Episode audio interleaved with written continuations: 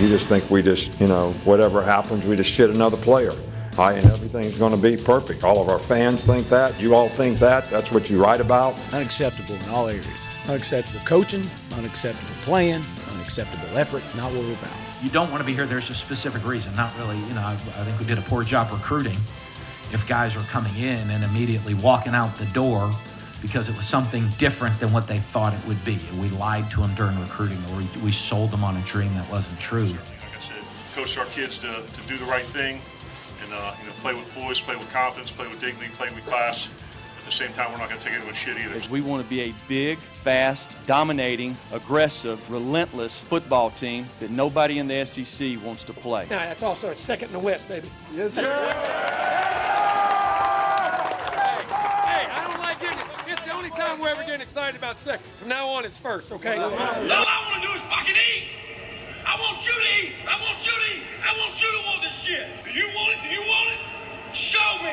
But you done did it again. Welcome in to the latest episode of That SEC Podcast. I'm your host, Michael Bratton. I go by SEC Mike on Twitter, and I'm joined as always by my cousin Shane, who goes by Big Orange Vols on Twitter.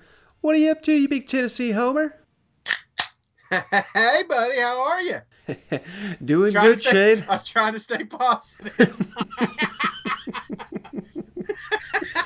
Yeah, we, we don't want to be a disgrace. You know how that goes. But I'll tell you what's not a disgrace, Shane. We are in game week, so no more off season officially. I know last week was a game week for Florida, and we've been in game week for Texas A&M because I got the Thursday. But I don't know. Now it's really hit me because on Monday here we got about half a dozen pressers here. Everyone's out here talking. You know, they're not saying a, a ton because I, I think they're at the point they're in game week. They don't want to reveal anything, but it's uh, Saturday. I'm just looking forward to it. It's going to be an all day marathon. Absolutely. My ass ain't leaving the couch, Mike. Well, we got a lot to hit on, Shane, so let's start. But before we go around the league, we found some clips here we thought we should share. Uh, let's start with old Steve Spurrier, Shane. So, obviously, when Feleipe Franks threw his second interception of week zero, everybody in the world's what in the hell is was he thinking? And that was the look they they cut to Steve Spurrier's face right away. Man, him just shaking his head. Steve Spurrier was asked about that on Monday. Uh, we've got a reaction of what was going on in the uh, head ball coach's mind when he saw that. I was just like everybody else, like, man, what's he doing?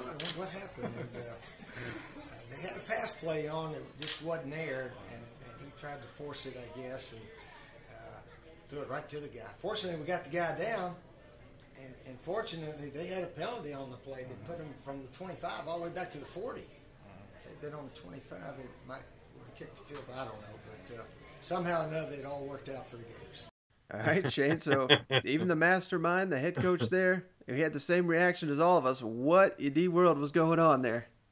Dude, I'd love to have an unedited Steve Spurrier. I wish I was sitting beside him, you know, because when this interception hap- happened, this video went viral, man, of Steve Spurrier. And if you ain't got, if you ain't seen it, then you haven't been on Twitter or Reddit lately because it's all over the place. it was ultimate, man, and the memes that have come off this is just as cool. But yeah, he said he said exactly what everybody else was thinking, you know, and it wasn't that you know he wasn't blaming Mullen for that throw. You know what I'm saying? Well, staying here, Shane, on the, the theme of disrespecting Kentucky, it's something we've been hitting on the past couple weeks. A lot of disrespect for the Big Blue and Kash Daniel, their outstanding defensive leader. He's getting disrespected on the bass fishing tour, Shane. oh, geez. allegation that someone was putting the fish on the hook and that you were recreating the catch. Would you like to comment? Uh, you know, for them to make that allegation is absolutely preposterous. Uh, it's uh, it's- it's blasphemous, as as Stephen A. Smith would, would say. So you're saying you, you caught the fish? I caught the fish. I caught the fish. Okay. That allegation, do you think that's the worst thing that something that could be said about an amateur professional fisherman? Yeah, I believe so. I believe if, if you're not getting credit for you know the fish you're catching, then you know that's pretty disrespectful. But you know we have known some. We've had to have some people fish some tournaments. You know that if it's say if it's Thursday night tournament, they'll go out and fish Monday and Tuesday, catch fish, tie 'em up in the back of a holler, and then go back up in there and get them on, on the on the uh, tournament night. And they come back in and weigh 'em. Yeah, they caught them, but they didn't catch them that night. But for somebody to say that I haven't been catching my own fish, if you know me, and you know me how I, how serious I am about my bass fish, you know how offended I am that somebody even remotely said that about me. All right, Shane. So people really questioning Kash Daniels' bass fishing, and uh, I don't know if you know this, Shane. So Kash Daniel, not only is he on the Kentucky football team, he's on the Kentucky bass fishing team. Oh snap! Biggest fisherman on the lake, man. oh, I just thought I just thought this was hilarious. I thought we should add it in here. You know, it's funny because we have everybody's been pushing him toward wrestling. You know, like if the NFL doesn't work out, you need to be a wrestler. But you talk to Kash, man, it's all about fishing. That's his thing. So he'll he'll have some sort of outdoor channel. You just wait and watch. Last thing before we go around the league, Shane, we could uh, just touch on this briefly if you want, but I just thought this was kind of unusual. SEC Nation, the SEC Network pregame show, they announced their location already for week two, Shane. They're going to West Virginia at Missouri, and that's kind of a head scratcher for me. What was what's your reaction to seeing West Virginia at Missouri on SEC Nation? Week two, right? Yeah, I mean, I'm kind of surprised. West Virginia, it's not. This isn't last year's West Virginia. A lot of people are talking like they're going to be a garbage team this year, unless they're just you know excited to see you know Kelly Bryant in action first time or see what this Missouri offense has to you know uh, I mean, we're talking week two though, because I mean they've already played. So was there no other options? I mean, surely there was a better game out there. Well, the main one I would have went with Shane Arkansas at Ole Miss. It's the only SEC game on the slate. I think that's a pivotal game for both of those teams. So it, would have made a lot of sense for me to get the, those two on SEC Nation. BYU at Tennessee. I think that's obviously going to be an intriguing game. And then this is probably third place, but the rest of the games are all non-conference games, and the two big ones, Shane, Texas A&M at Clemson and LSU at Texas. I mean, you can't take SEC Nation to at a conference school, so uh, that's why. I, I mean, normally if, if LSU was hosting Texas, that's an obvious one, or if right. Texas A&M is hosting Clemson, that's an obvious one. But yeah, I mean, this is a third place, so I'm not saying this is terrible because. Uh, you know, I, I saw people on Twitter saying this will be the home opener for Missouri, and they've renovated their stadium, and mm-hmm. just you know, there's excitement with Kelly Bryant and all that. So I get all that. I'm not I'm not saying this was a terrible idea. I just uh, I just didn't see this one coming. I guess is is really my point. Yeah, no, and honestly, I thought it was at West Virginia. That's that's what kind of blew my mind because I've never seen them go to uh, another stadium. So that's that's that's not allowed. Is that what you're saying? Well, I don't know if it's allowed or not, but it just doesn't make much sense to take the SEC network pregame show to a Big 12 or, or Pac 12 school. You know what I mean? It just yeah, it's got to be no, SEC, I, I, think. No, I agree. I, but here you had an opportunity to watch two SEC teams, so I think uh, I think this was a little premature. I think there's enough Missouri games that they could have, you know, snuck up there later in the season. All right, Shane. Enough of all that. You ready to go around the league? Let's do it. Now let's go now around, let's the go around the league. We, we hadn't decided how we're going to play the guys. So, and I wouldn't tell you if I did. So, you know, I don't mind you asking a question, but I don't need to answer it. No, I mean, I'll be whistling Rocky Top by the end of the week. All our play. I mean, it's just like right. I mean, just hear it over and over, and you know, like every other, every third song, it'll roll through within the crowd noise that we play at practice. So you just um, you get used to it. It's, it's, a catchy tune, right? I mean, this game's gonna be a street fight. This game's gonna be a street fight. I mean, some of you guys don't know who Kimbo Slice is. Hopefully you do. Um, and you go back to it, man. This isn't a sanctioned fight. This is a street fight. I mean, this is the SEC. So, man, it's time. It's time to put on the hard hat, lunch pail. Let's get to work. All right, Shane, we've got to start with the topic we've been hitting on, it seems like, for two months, even though it's only been a couple weeks here. Woo pig! Arkansas finally finally named a starting quarterback, Shane. And Chad Morris, it's like he knew he knew people were on the edge of their seat on their presser, Shane. I did not edit this to to put it in reverse order. This is how the man introduced it. He came out here. He's throw. He's praising John Stephen Jones. He's pra- praising KJ Jefferson. I was I was like, oh my God, he's really gonna do it. He's really gonna put one of these guys out there. Uh, but here's Chad Morris. Let's throw it to him. And like I said, this is unedited. This is how the man presented it. I can't believe he didn't just come out and say it. But uh, this was uh, this was my favorite moment of Monday. You've been asking. Everybody's wanting to know. Can't go anywhere. People want to know who the starting quarterback is. I get that. And uh, but I'll tell you this: I've been highly impressed by the improvement and the competition at this position. And I think it's uh, the growth in one year from John Stephen Jones that he's shown us and has shown his teammates um, is, is in, in, the track that he's on uh, to having an incredible career here. Uh, KJ Jefferson, his athleticism, as we've all seen, we all knew that coming in, and his playmaking ability um, is well ahead of where we thought he would be as a true freshman coming in here in just a short uh, three weeks of camp. Um, so his starting point was definitely uh, much higher, and his growth through camp uh, has shown great promise. Um, everything's earned in this program, nothing's given, and Ben has earned the right to start and will be our starter week one uh, going into Portland State. Ben Hicks. Uh, the competition between Ben and Nick has been impressive, to say the least, over three weeks. Nick has done a great job and has picked up the offense uh, in a few short weeks um, and has an incredible skill set. And we're excited to watch his continued growth and knowledge uh, of this offense and the understanding of the, uh, this offense um, in weeks to come. Um, but we feel very confident in Ben and um, in his complete overall knowledge, as you would expect. Ben has been in this offense for three years, um, been here since January. Uh, Nick has been in this offense for three weeks.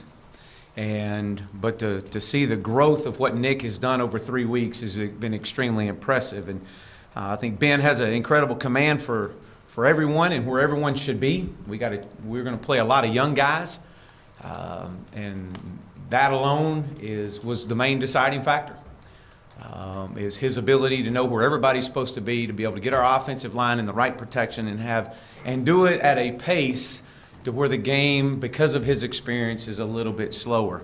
Um, so experience and the knowledge of the offense and, and the, playing a lot of the young guys, but for questions. Sure. Well, I, I uh, we've definitely got to continue to get Nick's um, experience up. So you know the game will dictate a lot but I do anticipate uh, um, having an opportunity to play uh, quarterbacks, additional quarterbacks, that me and Nick, and um, so it, uh, we we really started talking about this in depth Saturday night, and then uh, so we just came to the conclusion that the, the, the main deciding factor was the fact that with the amount of young players that we're going to put on the field week one.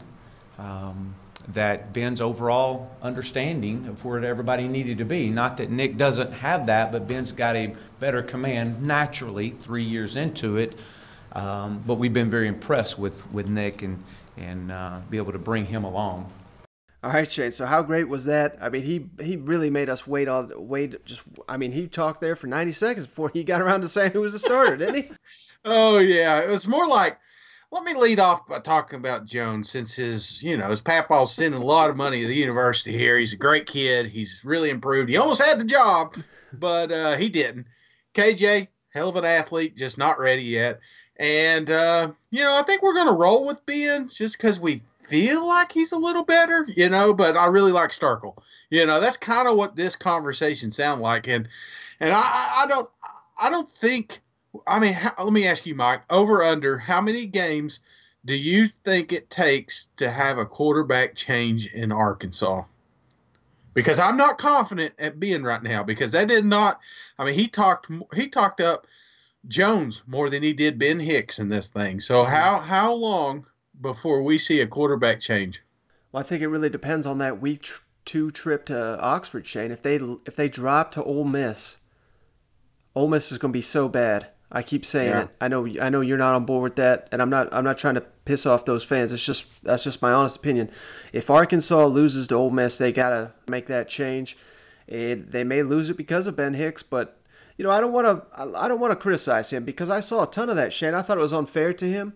Uh, I mean, you had so many people, and it's not all the Razorback fans. I mean, Razorback fans changed some of the best fans in the SEC. So I'm not saying it's all of them. It's cert- I I would say it's the vast majority are not even doing it. But hell, Shane, I saw their senior linebacker De'Jon Harris and a couple others kind of come out and say, you know, let's let's stop trashing him. Let's get behind him. And I'm like, my God, this was an hour after they, or less than an hour after they named him the starter. So a lot of Arkansas fans out on this kid already. Let's see what he can do. Maybe, you know, what happens if uh, surely the guy they're going to beat Portland State, and what if they turn around and whip Ole Miss like I think they certainly could. Uh, I think then then you rally behind this young guy. I mean, he came there. But, he he picked them. Remember that. You know, he didn't yeah. have to go to Arkansas. He could have went somewhere else and I just I don't like seeing him trashed. But the problem is when you got coach out here, he didn't come out and just talk about Hicks just blowing everybody away. He almost said, "Starkel's only been here three weeks. Let's give him a little more time to learn the system." And th- that's the kind of vibe that your coach gave. Mm-hmm. It wasn't that Stark that Hicks was the best quarterback in that room. It's just it felt like Starkel's just not ready yet. Right. No, I see what you're saying, but I also think man, I just think in today's day and age with these quarterbacks, Shane, you you almost have to like praise the guys that lost. You know what I mean? Yeah. To, to, let them know how close they are because you don't want them all to transfer. I'm not saying any of these guys would transfer.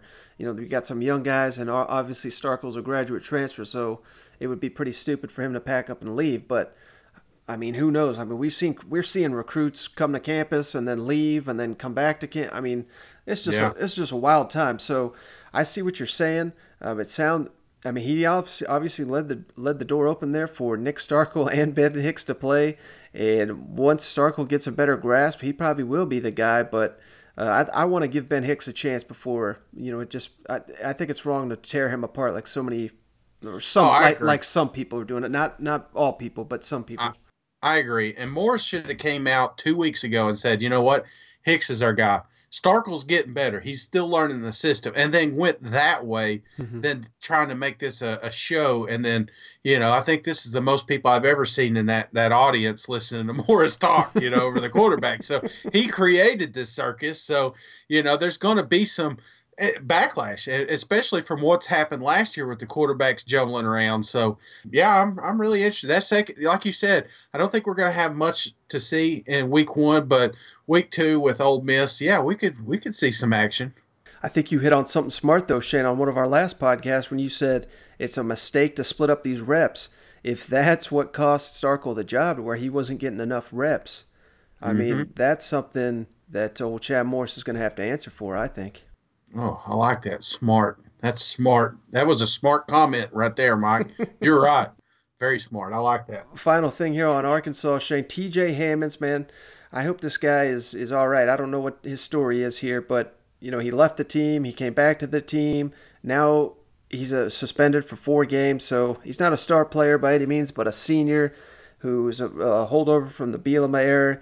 Uh, it just it just doesn't seem like it's going too well for him. That's uh, you never want to lose depth at the running back position, and then mm-hmm. true freshman Trey Knox. Uh, he's been out with a, what's been described as an illness, but he's been out for a little while, so that's kind of dangerous. But sounds like they expect him back to practice, according to Chad Morris. They really need Trey Knox. I think he's going to be their number one receiver by the end of the season. I agree with you, man. The kid's the kid's dynamite. All right, Shane. Let's jump on down to Starkville. Well, Joe Moorhead had quite a bit to say about his quarterback Tommy Stevens, and I thought uh, the most interesting thing here, Shane, uh, they Mississippi State announced team captains today on Monday: Daryl Williams, Erroll Thompson, Tommy Stevens, Brian Cole, and uh, Cody Schenzeiniter. no idea. I apologize there, Cody. I do not know how to say your name. But the point being, this was elected by the team, not the coaches or anything. And I just thought, you know, it really surprised me that Tommy Stevens has already earned that recognition. And that's something Joe Moorhead hit on here on his Monday presser. And I want to talk a little bit about our team captains. Uh, in addition, in addition to uh, Erroll, Erroll Thompson and uh, Daryl Williams, who were selected at the end of spring ball, uh, we had a vote on the, uh, the 22nd uh, for an additional offense, an additional defense, an additional special teams captain. the team selected Tommy Stevens as our offensive captain. Um, by an overwhelming vote. I think he had three times as many votes as any other offensive player on the roster. Uh, the defensive vote was a little bit closer, uh, but Brian Cole uh, was selected as our defensive captain, and then uh, Cody Schexnayder was picked as our special teams captain. And I think that also speaks to, uh, you know, for Tommy, the belief that the, that the, his teammates have in him after only being here for a very short amount of time for, you know, who he is as a person, his leadership capability, and his play. You know, certainly the same for Brian and Cody Schexnayder. I think uh, you're not going to see a guy who bleeds more maroon and white, who is more positive, who has so much energy, and even though he doesn't necessarily factor uh, a great bit in terms of on the field play, he, he's a guy that, that is a great team player, and I think he definitely earned the right to be a captain. So we're excited about that leadership. Obviously, you're familiar with, with coaching Tommy. Um, what have you seen in his game compared to when you had him at Penn State to where he's developed to now? I've seen a lot more maturity and a lot more understanding. And, uh, you know, early on in Tommy's career in kind of 16 and maybe not so much in 17, that, that he's so incredibly athletic and gifted physically as a runner, as a thrower, he would kind of fall back on those things and maybe not be as precise in the details of it. And, and what I've seen throughout camp and, you know, heading into practice week is a maturation and an understanding of the, of the details, you know, where maybe in the past he would not, you know, change of protection, thinking he could get the ball out if it wasn't picked up, or maybe not go through his reads and kind of improvise. Uh, he still has the improvisational skills, but but he's uh, he's he's doing a much better job understanding the scheme and, and how it uh, how it affects his decision making and, and, and his productivity. You mentioned Tommy coming getting three times as many votes as any other offensive player. I mean, what kind of volumes does that speak to his ability to step in? And I guess what have you seen from him just from day one of getting onto campus and stepping into a leadership role? Yeah, that's it's. Uh, did you go to the same school your whole life?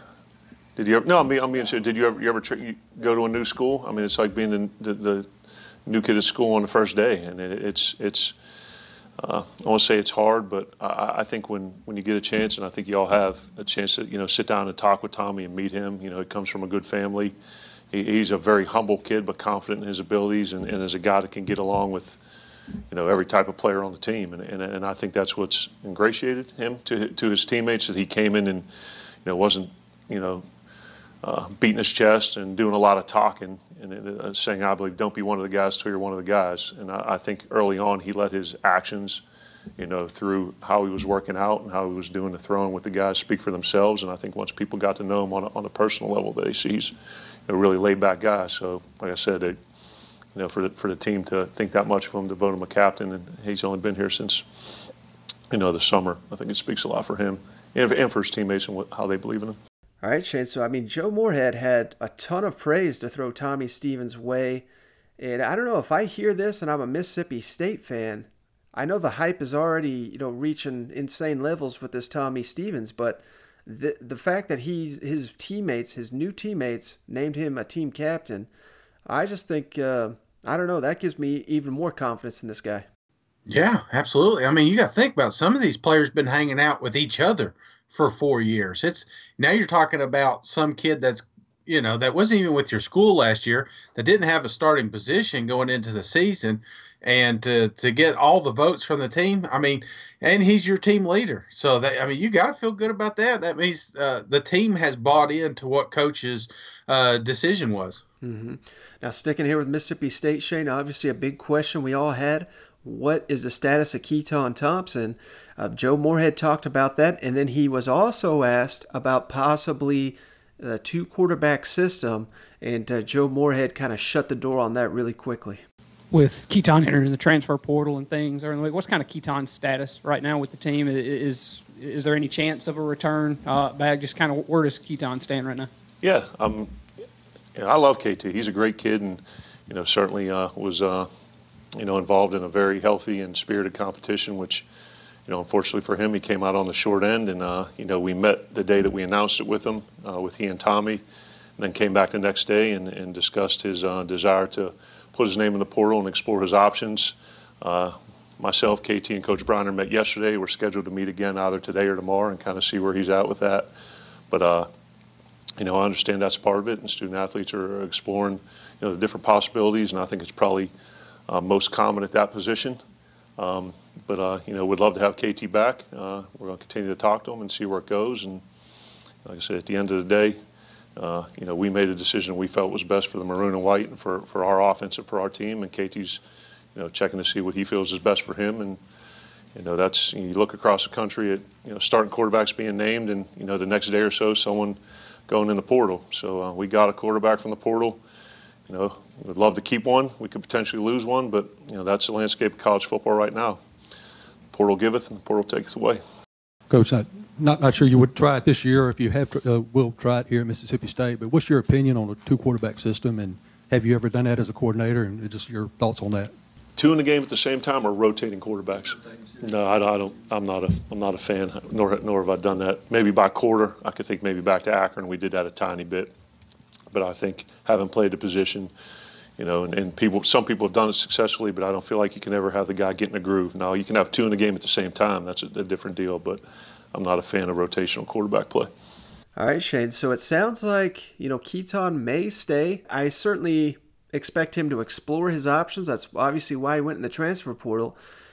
Maybe there's just not a school that's going to be as good as Mississippi State that's willing to take him. It seems like a lot of these guys that leave an SEC program, they usually go to, you know, Sun Belt or, mm-hmm. you know, some school like that. I don't know if Keytaon Thompson really wants to take that route, but um, he's got to do what's best for him, but certainly seems sounds like Joe Moorhead is is very open to having him return. And I thought it was interesting what he said about uh, you know he's never been a fan of the two quarterback system, and maybe that is kind of why he never really gave Keytaon Thompson a chance last year. That may explain it a little bit more. You know, we always wondered all last year why he didn't give this kid a chance, and maybe that was the answer right there. You know, it's kind of funny because maybe I read it a little different. I just I kind of felt like he he wasn't going to put up a fight, you know. And, and, honestly, I think that with a little with a little TLC, maybe he could have got him to come back. But it just kind of felt like I don't know. Maybe I'm reading into it that KT maybe KT's mind's already made up. He's gone, and uh, Coach knows you know there's nothing there, and he's wishing him the best. That's kind of the vibe I was feeling.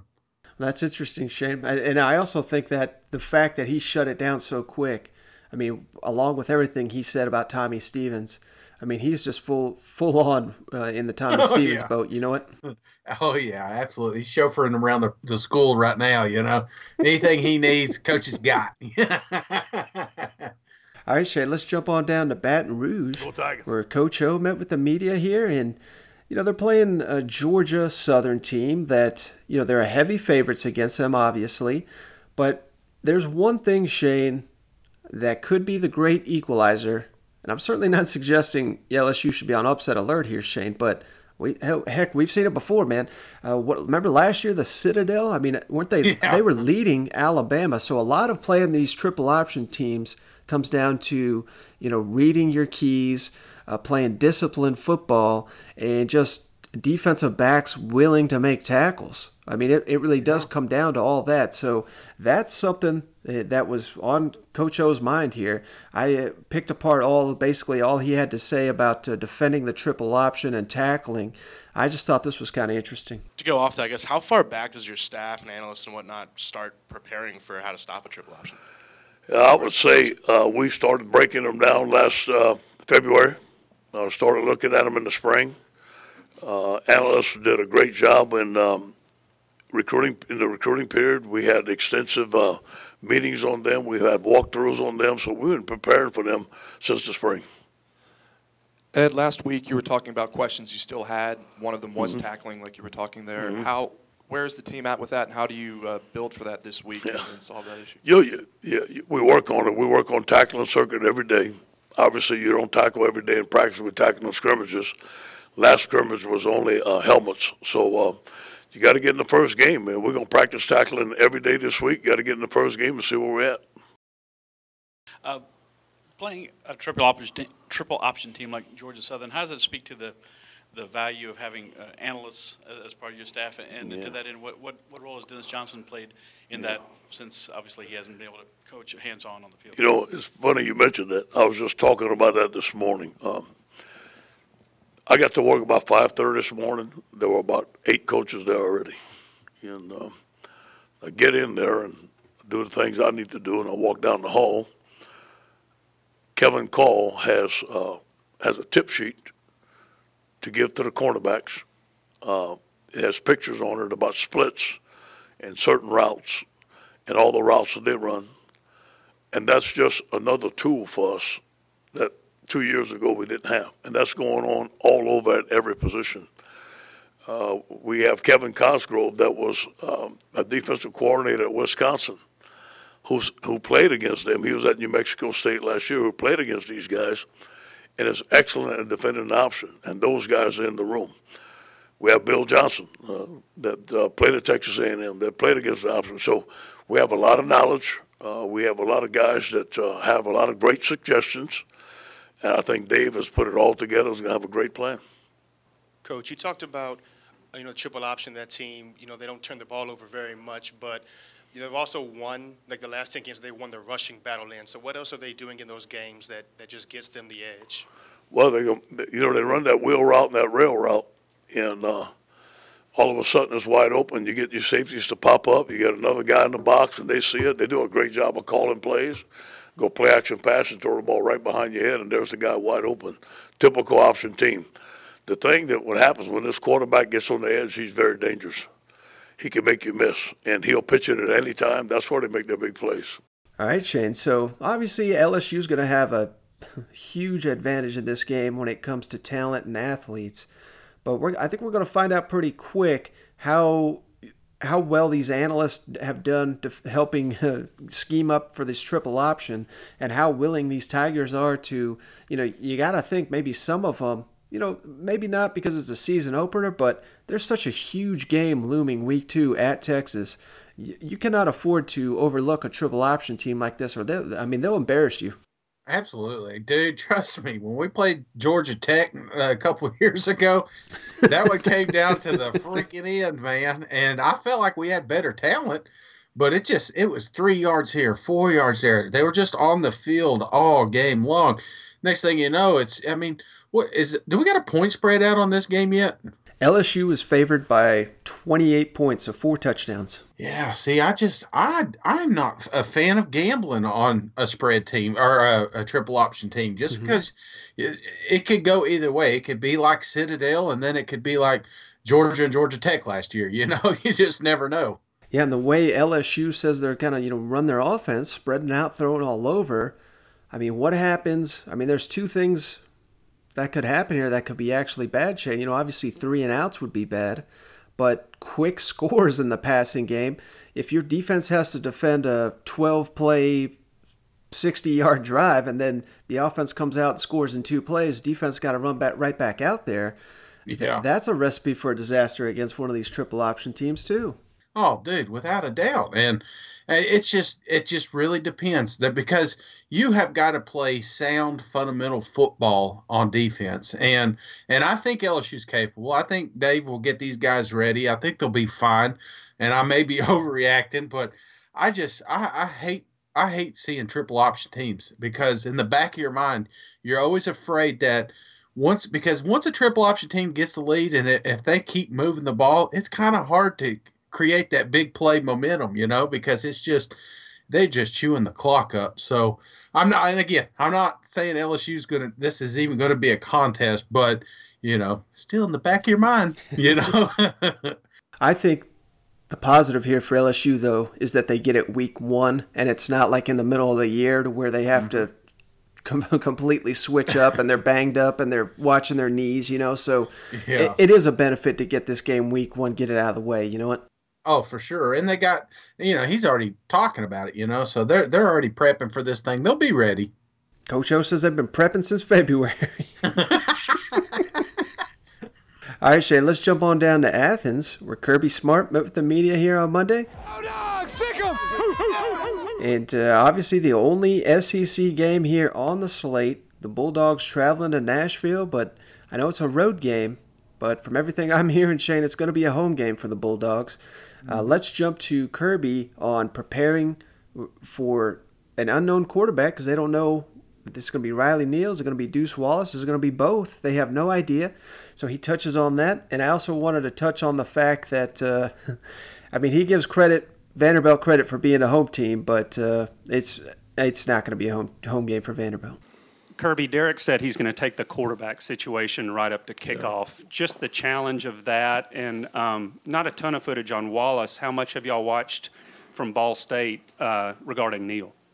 Well, both. We've seen him be able to play there. We've got cut ups there. Some of our coaches here recruited him uh, out of high school and are aware of him, and you know a little bit of footage of each one really. And I've been there before in the quarterback situation, so I know uh, how it goes and being able to manage it. But you know we'll expect to be able to see both those guys, and if one of them plays the whole game, that probably means he's playing well.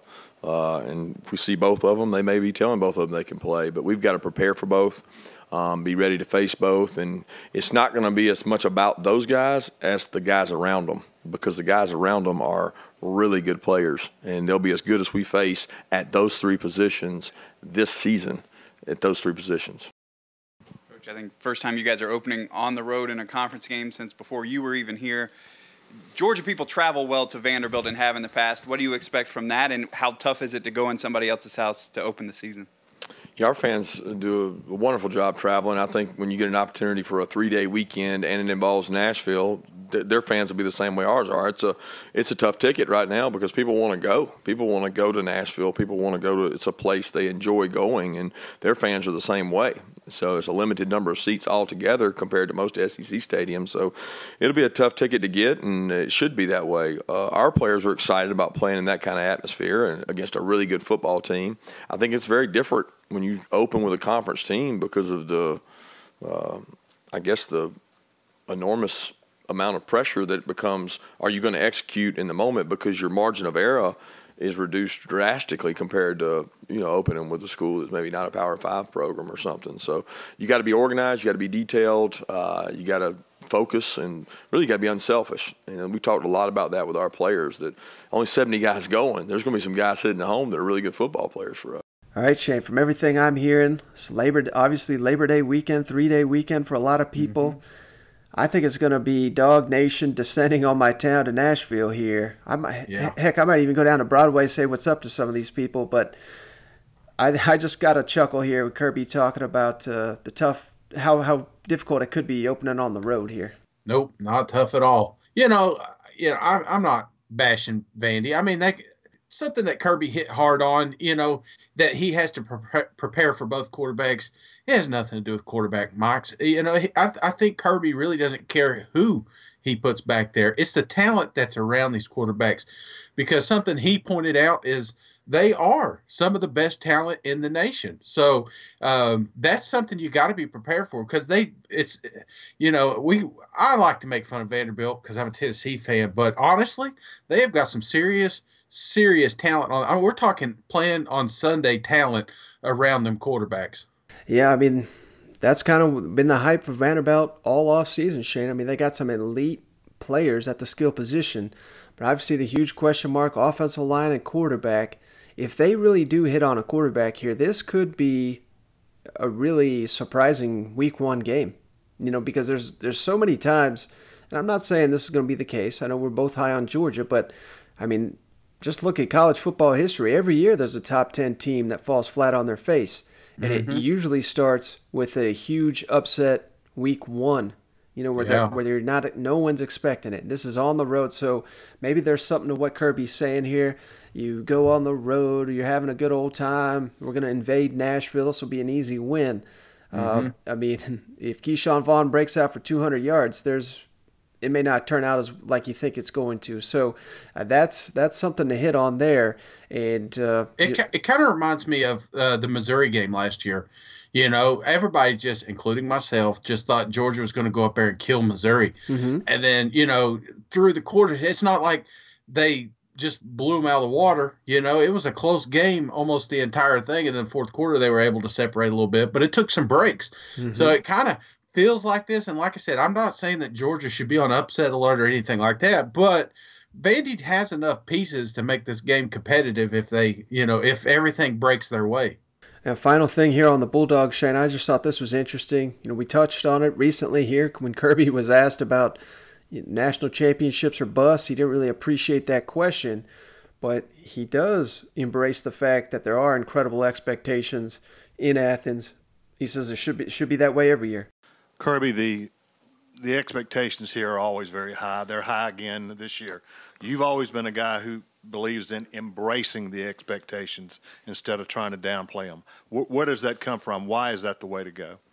Well, it's reality. I mean, I don't think that you run from that. I, I don't really know a team in the SEC that doesn't have high expectations. I don't know a team in the country that doesn't have high expectations. I think embracing them faces the fact that you have a standard that we have here of excellence, and you want everyone to attain that. So, from the redshirt freshman to the walk on to the graduate transfer senior, you embrace the fact that our intent, our, our, our drive is to be the best. And every day we go out to practice, every meeting we go in, every walkthrough we do, our intent is to go out and be the best we can. And if we have those expectations upon ourselves, it really doesn't matter what the outside world has. We're not going to be affected by what someone else says or, or someone else says we should do and, and all the people that are that rank teams and they really don't know. There's no team that has deserved any ranking they've gotten at this point. So for us, those expectations are sometimes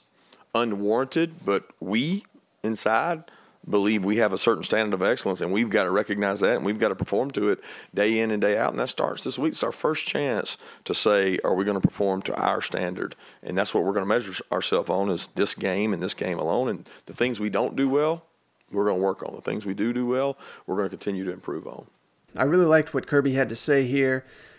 That's just the way it is in the SEC, Shane. I mean, everybody in each team has high expectations, and I think they should because the reality is, I don't care who you are in the SEC. If you go undefeated, or you don't even have to go undefeated, if you win the conference, you're going to go to the college football playoff. So, if nothing else, you have a path to do that. Um, and every and most fan bases are expecting you to at least contend for that. So Mm-hmm. obviously that's what. Even though Georgia's not won a national championship in a while, they're they've been knocking at the door the last couple years. They're going to be knocking at it again this year, and Kirby's fully embracing that. I really do think that this is a big game for both teams. I mean, Mm-hmm. I think Derek Mason's playing for something this year, and and I'm not saying it's his job. I'm not putting him on the hot seat, but just it kind of has that vibe coming into the season. And you know, he can't afford blowout games against Georgia, and I know that's hard, easier said than done. But they do have talent, and a lot of people recognize the talent that they do have on that team. Now, on the flip side of the coin, here you got Georgia, that's got great expectations, just like Coach was saying. This is their year, and they're going to be showcased. You know, first Saturday uh, in football, man, it's going to be SEC. SEC. It's the only one that's going on, and they have a opportunity to show the conference just how dominant they can be this season. So, I think there's a lot of lot of lot of pressure riding on this game. Mm-hmm. Well, speaking of pressure, Shane, let's jump on down to Rocky Top. Where old eyelash gate continues, Yeah. Shane. Oh, sophomore quarterback, starting quarter. I think he's probably the best defensive player on the team. Bryce Thompson suspended indefinitely. We don't know how long, but he's not going to play in this first game. It certainly sounds like. And uh, a little window into uh, our life outside of the podcast for the listeners.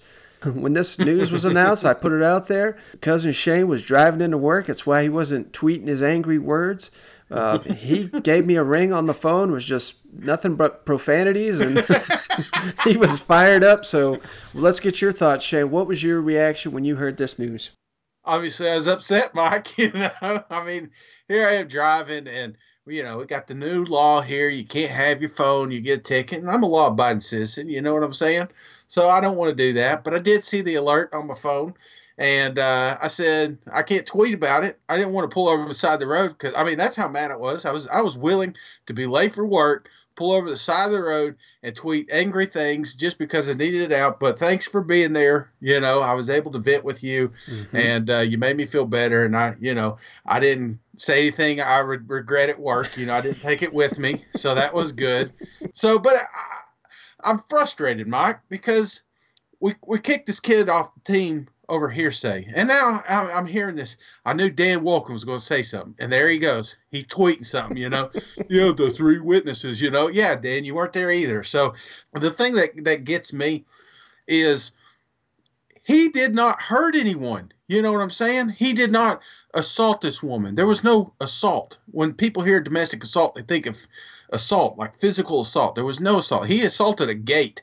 You know, you know what I'm saying? Like he ripped a gate. He hurt himself. You know what I'm saying? Mhm. That's what he did. And then, did he say something that he shouldn't have? Yeah, yeah, absolutely. I guarantee it. But I'm going to tell you what. If anybody on this podcast has got a significant other, I'm telling you right now, nobody gets me to 100 quicker than my wife. You know what I'm saying? I Mhm. could be I could be happy go lucky and 2 seconds later, I'm ready to rip a gate out of the floor. You know what I'm saying? Because she knows how to get to me. And then I say things that I wish I mean, I immediately regret. But in the heat of the moment, you when you're seeing red, you know, sometimes you say things that you wish you wouldn't have, and you wouldn't have if it was different situations. So I just I don't know. We're, I mean, we're the media buried this kid before we they already painted a narrative on this kid before we even knew the story. They're just uh, the the picture up him in jail, and it's oh I'm not hearing good things, and, uh, and it just snowballs. And then we finally get the story, and then it's like it had nothing to do with domestic. Now it's like all about what he said to three witnesses. You know what I'm saying? Mhm. So this thing was already done before it got before before the the Tennessee got involved with it. I gotta say, Shane, this is the first time in podcast history on this show that we've had one of us choking on our own rage. But, but you did that, so I, I appreciate that, Shane. Uh, but let's go back to the football team. Jeremy Pruitt met with the team here on Monday, and he gave, you know, I don't know if you even want to call these updates, but he just kind of gave the latest here with Trey Smith and Aubrey Solomon. I know this is obviously the, the big topics there in Knoxville. And then he also touched on uh, on the first game of the season and kind of the unknowns, what he'll be looking for from his team. start with. Um, everybody's always going to ask about Trey Smith. Okay, the plan's not changed with Trey. Uh, our doctors and medical folks will continue to to work hard to try to find a way to allow him the opportunity to play. Uh, he has had a chance to participate in a couple of practices this camp, um, and we're just going to kind of stay the course there, and uh, it'll really be a game time decision with that. Um, you know, Aubrey Solomon's another topic that always comes up. Um, still, same thing there. You know, hadn't heard anything yet. Um, and we're going to continue to practice like he's going to play. Uh, so we're all our guys take a lot of reps at practice, um, and we're going to continue to do that. So it helps us to create some depth uh, on both sides of the ball. Jeremy, what are the biggest things you're trying to learn about your team uh, on Saturday? You know, if you look, um, to me, one of the most important things is is everybody, uh, when things are going good, uh, you know, you, you see you see guys that they, they got a little pep in their step when things are going the right way. Uh, well, things don't always go the right way. Uh, so to me, that's one of the things. One of the most important things is is is how we're going to handle adversity uh, as a team. Um, do you have a penalty? Okay. Uh, do we make a mistake? Do we got a second and 12? Hey, do we get behind?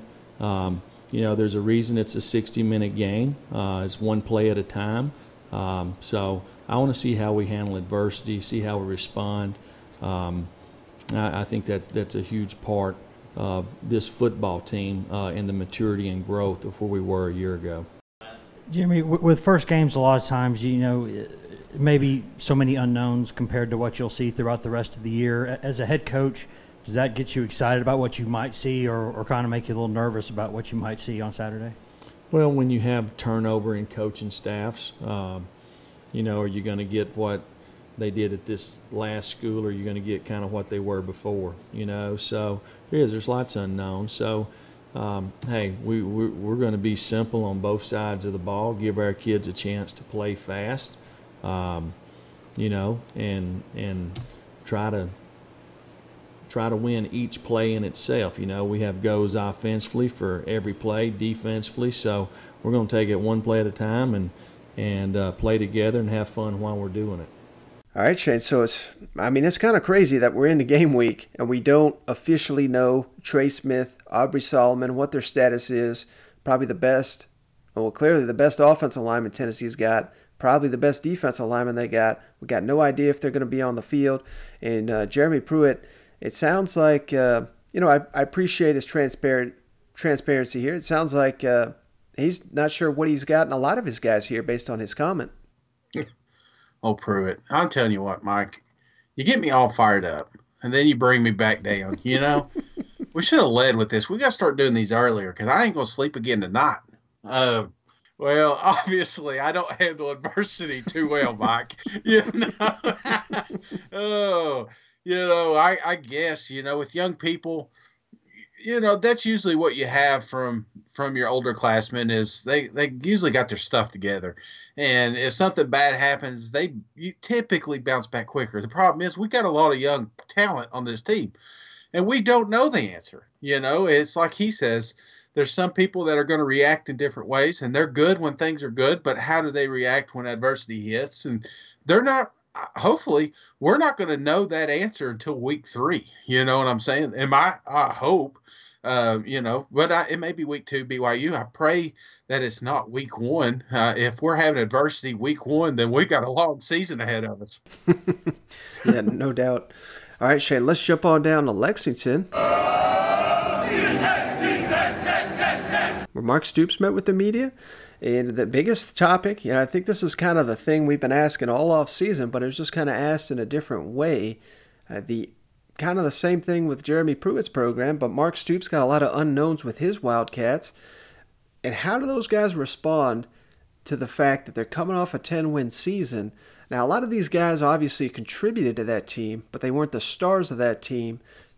Now they're being asked to step up and to become the stars. How do they react knowing it's, uh, you know, it, it's kind of crazy to think could Kentucky be I don't I don't know if cocky's the right word, but just kind of expecting to show up and win because they're Kentucky. Uh, I thought uh, this was kind of some interesting comments here from Mark Stoops. You know, Big Blue Nation is really excited about how the season ended last year, and of course the anticipation of starting this year. And it's got to really come over onto the team too, and the players got to be excited about getting back out there. How do you keep them in check that they don't come this Saturday and the excitement takes over and they forgot to play football? Well, that's part of, um, you know, the, what they pay me for. so, uh, um, you know, that's, it's, you know, motivation and, and how we handle our players on a day-to-day basis is a lot to do with it and getting them ready to go because uh, it's a very, very long year, but that is part of it. You know, you can go back, and I'll use it as an example. You know, we always, uh, you know, we learn the best from from mistakes. You know, a lot of times, and uh, you know, there's been openers here before. You know, and we could go back to uh, Southern Miss, and our team just overly excited, come out and play fantastic in the first half, and I think uh, left a lot out there. Just left it, left it there, left it in this locker room, and and that's part of it is just handling the emotions, especially guys that haven't played much. You know, some of the older guys that have played a lot of football understand that and how to harness that and contain themselves. But guys that haven't played a lot, and we're counting on them in large roles here this week, that is part of it. Just emotionally handling it, handling the opener, just how we go through pregame and our routine, and we've already done that twice, just so it's not, you know, fresh to them uh, when they walk out here on Saturday but that's part of it, you know, is, uh, is, it, is you, you know, you, you may or not, may not remember, but that, that's, you know, what I talk about all the time is, is I very much stay in a rhythm. You know, I talk about the situation, and that's the situation. This situation is it's the opener. Playing Toledo, we're at home. Uh, it's a new season, and uh, that's part of what we'll talk about. All right, Shane. So, you know, you got to be a. You, I don't want to say upset alert. I don't know if that's the right word, but Toledo is actually a very good team. I think they won four of their last five. They got seniors and juniors all up and down the two deep. Uh, they need to be on their best game. Otherwise, Toledo's going to come in here and make this thing interesting, I think. Mm-hmm. Yeah. Better not be worried about bass fishing. I'll tell you that right now because Toledo, they, I mean, it honestly, Toledo is one of those teams you see like every other year upset somebody. It feels like Mm-hmm. so. Uh, this could be one of those years. I, I will say this on the flip side of the coin, and maybe I just I get caught up in hot videos. You know me, Mike. Sometimes I watch them and then I feel better about a team. And I watched that little docu series that they sent out of Terry Wilson yesterday. Mm-hmm. It's like a little seven minute deal on Twitter. I tell you what, I'm I'm sold, man. Terry's back, you know. So I think I don't think Toledo's going to be a problem. I think uh, I think we're going to see I think we're going to see a different offense and I'm looking forward to it. I, am ready to see a little bit more, you know, I don't know, just a little more passing, a little, just a little bit more flair out of Kentucky's offense. And I just want to see the defense stay the same. If they stay the same as last year, they'll be in good shape. All right, Shane. Final thing here on the Wildcats. So much like Aubrey Solomon, Kentucky's still waiting to hear about the status, the waiver status here of Xavier Peters. Uh, this was kind of a funny exchange here, but uh, obviously it's uh, unfortunate that they're still waiting and we're in the game week here. You're all still playing the waiting game with Xavier Peters? Is there? Yeah, I mean he's out right now until someone tells me different. Do you have to like call them and knock on their door to get a No, um, no. There's a lot of there's a lot of things that we you know had to get in order as well, and uh, information we had to get from Florida State, and they have to do a part, so it, it takes some time. Mark, there's so much get it all in. hype for him right now, but if he were eligible, would he be ready to play right now? I know Mark, or Brad said last week he had three outside linebackers he felt good about. Was- Well, yeah, it'd be hard for him at this point, just because just the time he's been here. You know, as you know, um, you know, he'd be a second year called redshirt freshman, and um, you know, for for him to be totally new in our system, um, you know, takes some time. You've heard me say it a bunch of times about that position. It's it's most definitely a different position. It takes a you know, there's a lot of nuances to playing outside linebacker and standing up on your feet. So, um, you know, he, it'll take some time. All right, Shane. So, for if you don't know the story, the listeners outside of Kentucky fans may not know the story here. Xavier Peters was, I believe, an Under Armour All American. Is a very touted recruit. Went down to Florida State. I believe he was down there for just two seasons. He's from Ohio. I think it's close to the Kentucky border where he's from and he's got a infant son. So that was part of his waiver where he wanted to be able to see his son more often. And I mean, this is the same guy, this same thing that he transferred months and months and months and months ago. And yet the NCAA has not ruled on this waiver. Peters would probably be a starter on lineback on Kentucky's linebacking corps. And uh, yeah, at least Mark Stoops kind of uh, was able to laugh it off a little bit. But uh, I mean, much like Tennessee fans and Solomon, I mean, Kentucky fans and, the, and this program, they deserve an answer here on Peters before the season starts, I would think. I agree. And I, I will say this I don't know where Kentucky's doing this daggone press conference thing, you know. Are they doing it in the back of a van or something? I don't know. I could barely hear. I did not hear the joke. I just heard people laughing. Do you know what that was about? They, they were just asking him, um, you know, because the NCAA is not informed them. They he, they asked, "Do you go and knock on their door and ask them what in the hell they're doing?" Where yeah, I know, man. There's people. Let me ask you something. You said his son. Now, his is his son living in Lexington? I don't believe so. I think he's oh. in Ohio. But uh, that's the thing. If he if he lives in Lexington, he can go. He can drive up and see him on his day off. Where Obviously, he couldn't do that when he was at Florida State the last two years. Oh, okay. I was going to say, well, that makes sense. I mean, yeah, I, I don't know. This, I'm the portal. Um, it just drives me nuts. I love the portal. I love the concept of the portal, mm-hmm. but it, this this picking and choosing, and you know these high profile players, they get immediate eligibility. Yet the other ones, it's just like they're not big news, you know, even though I feel like they're starting to become bigger news. Mm-hmm. But I think it, I think they're going to crack down at the wrong time. You know, that's what it feels like. Yeah, for whatever reason, it's like the quarterbacks get it, but everyone else not so much.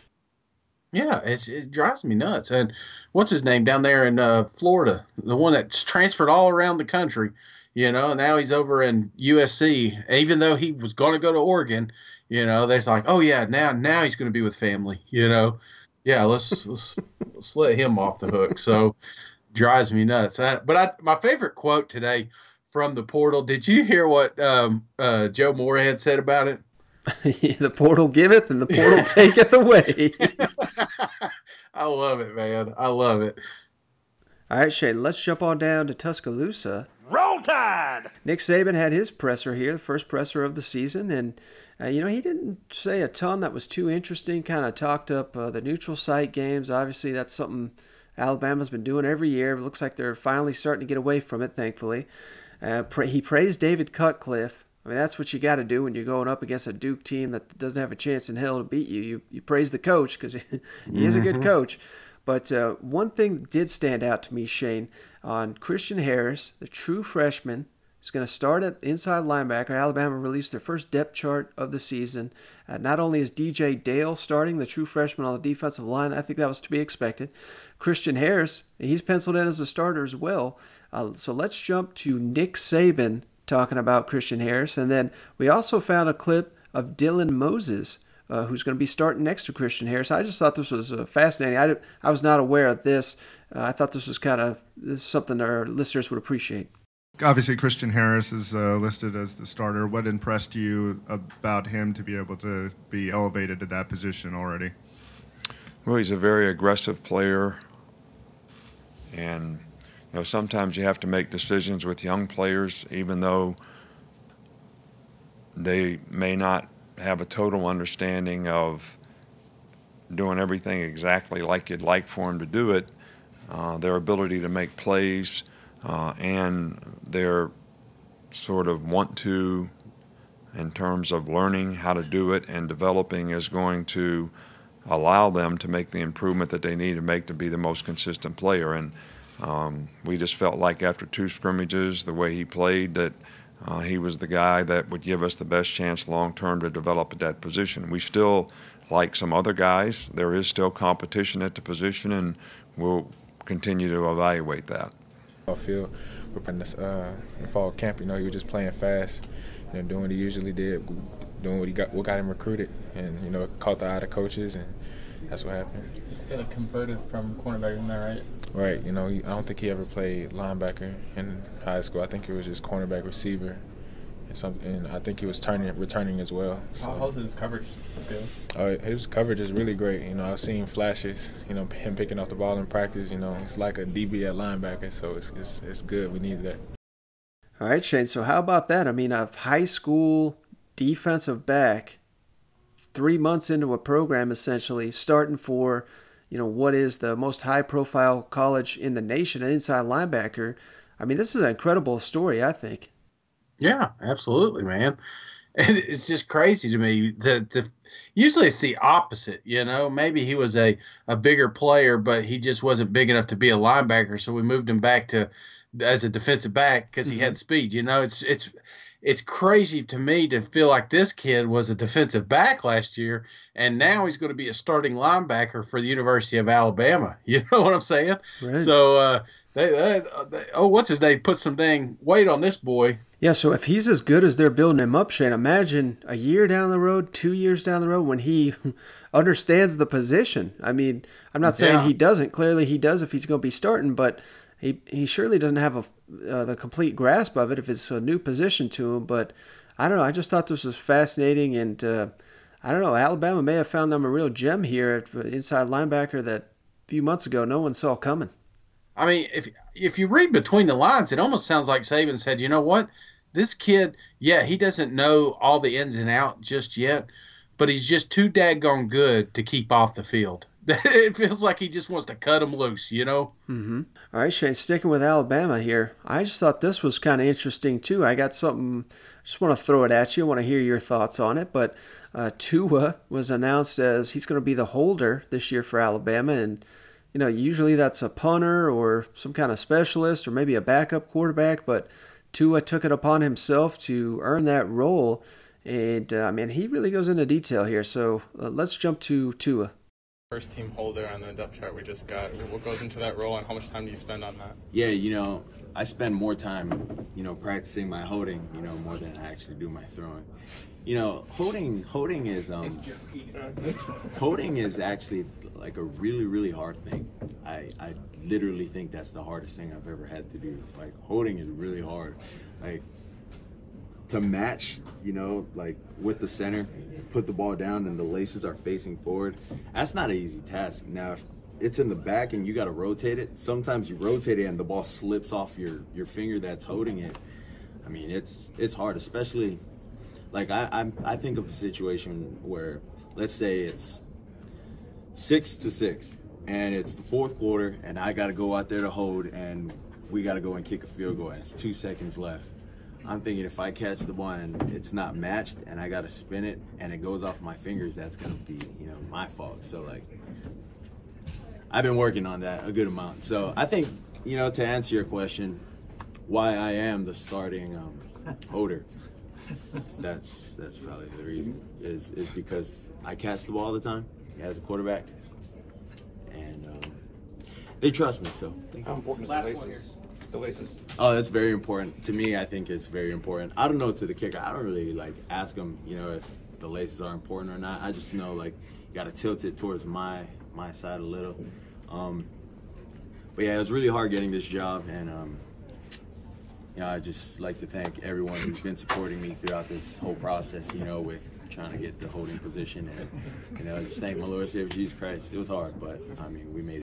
All right, Shane. So, I mean, let me know if I'm reading too much into this, but you know, all off season we hear about leadership, and you know, Nick Saban's not been shy. I think he's specifically talking about Tua. And if you got your star quarterback who may win the Heisman Trophy, I believe he had threw 40, 43 touchdowns, only had six interceptions, and you would think, you know, his guy's on. He's going to be on ESPN every day of the season. You know, they're going to be talking Tua, Tua, Tua. Yeah. But if this guy has spent this much time working on freaking holding the ball properly and doing it to such a degree with such attention to detail, I mean, I don't know if he's exaggerating here. He says he spent more time doing this than passing the ball.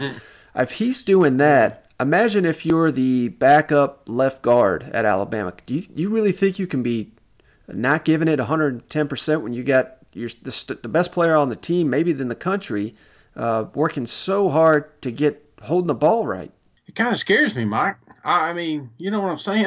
Having Tua back there, it, it's maybe I'm reading into it. Maybe this was more of a joke or something. I don't know, but it just felt like I don't know. Why would you want him back there? Somebody that's been hurt.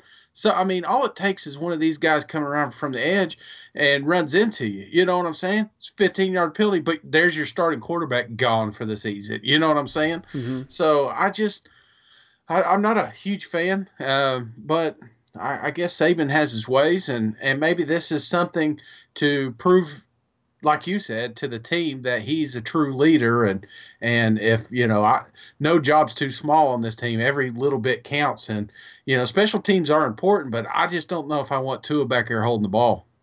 All right, so I'll tell you, Shane. I just figured it out. I know why Tua's doing this. Okay. Remember last year, national championship game, Nick Saban called the fake with the with the damn holder as the lead blocker, and the Yeah. quarterback just got destroyed. Yeah. Saban, I mean, who has not made fun of that? I've made fun of it 50 times this offseason. Saban's heard that. He's come up with some master fake field goals with Tua as the holder slash quarterback. He's going to break out so many fakes. I mean, Tua is going to be launching it from that holder position. That's what this is all about. Do you know the leading uh, demographic for watching this uh, Florida Miami game was? No, who's that? Birmingham, Alabama. And you know, I'm just saying, I'm not saying that this happened, but I'm just I'm going off what you're saying. Maybe he's watching the gambler down there do some of these, you know, fourth down fake punts, and he says, you know what? You know, I haven't lived enough. You know, maybe I want to do a little bit more with my special teams. I can make them more special by putting my starting quarterback back there and uh, make some magic. You know. There you let go. Me ask, let me ask you though, true, real question: If if Alabama scores a touchdown week one, okay, and they go in there to kick an extra point, is Tua really going to be the holder? I mean, based on this, yeah, he's going to be the holder all season long. I don't believe it. I don't believe it. I think this is just. I think this is just noise, man. I just don't think you put him back there because you're just asking for trouble. All right, Shane. So I think that's going to do it. Unless you got anything before we hop off here. No, uh, this one's kind of a long one, so we'll uh, we'll go ahead and cut off here. But I appreciate everybody hanging out with us. It's it's official game week this week, baby. We're gonna have everybody playing this week, so I'm really looking forward to Texas A&M game coming up, and and then obviously, like I said Saturday, oh baby, I ain't leaving that couch. well, I'm looking forward to it, Shane. Thank you for joining me as always. Thank you everyone for tuning in. We'll catch you on the next one. All right, see you guys. Go Vols.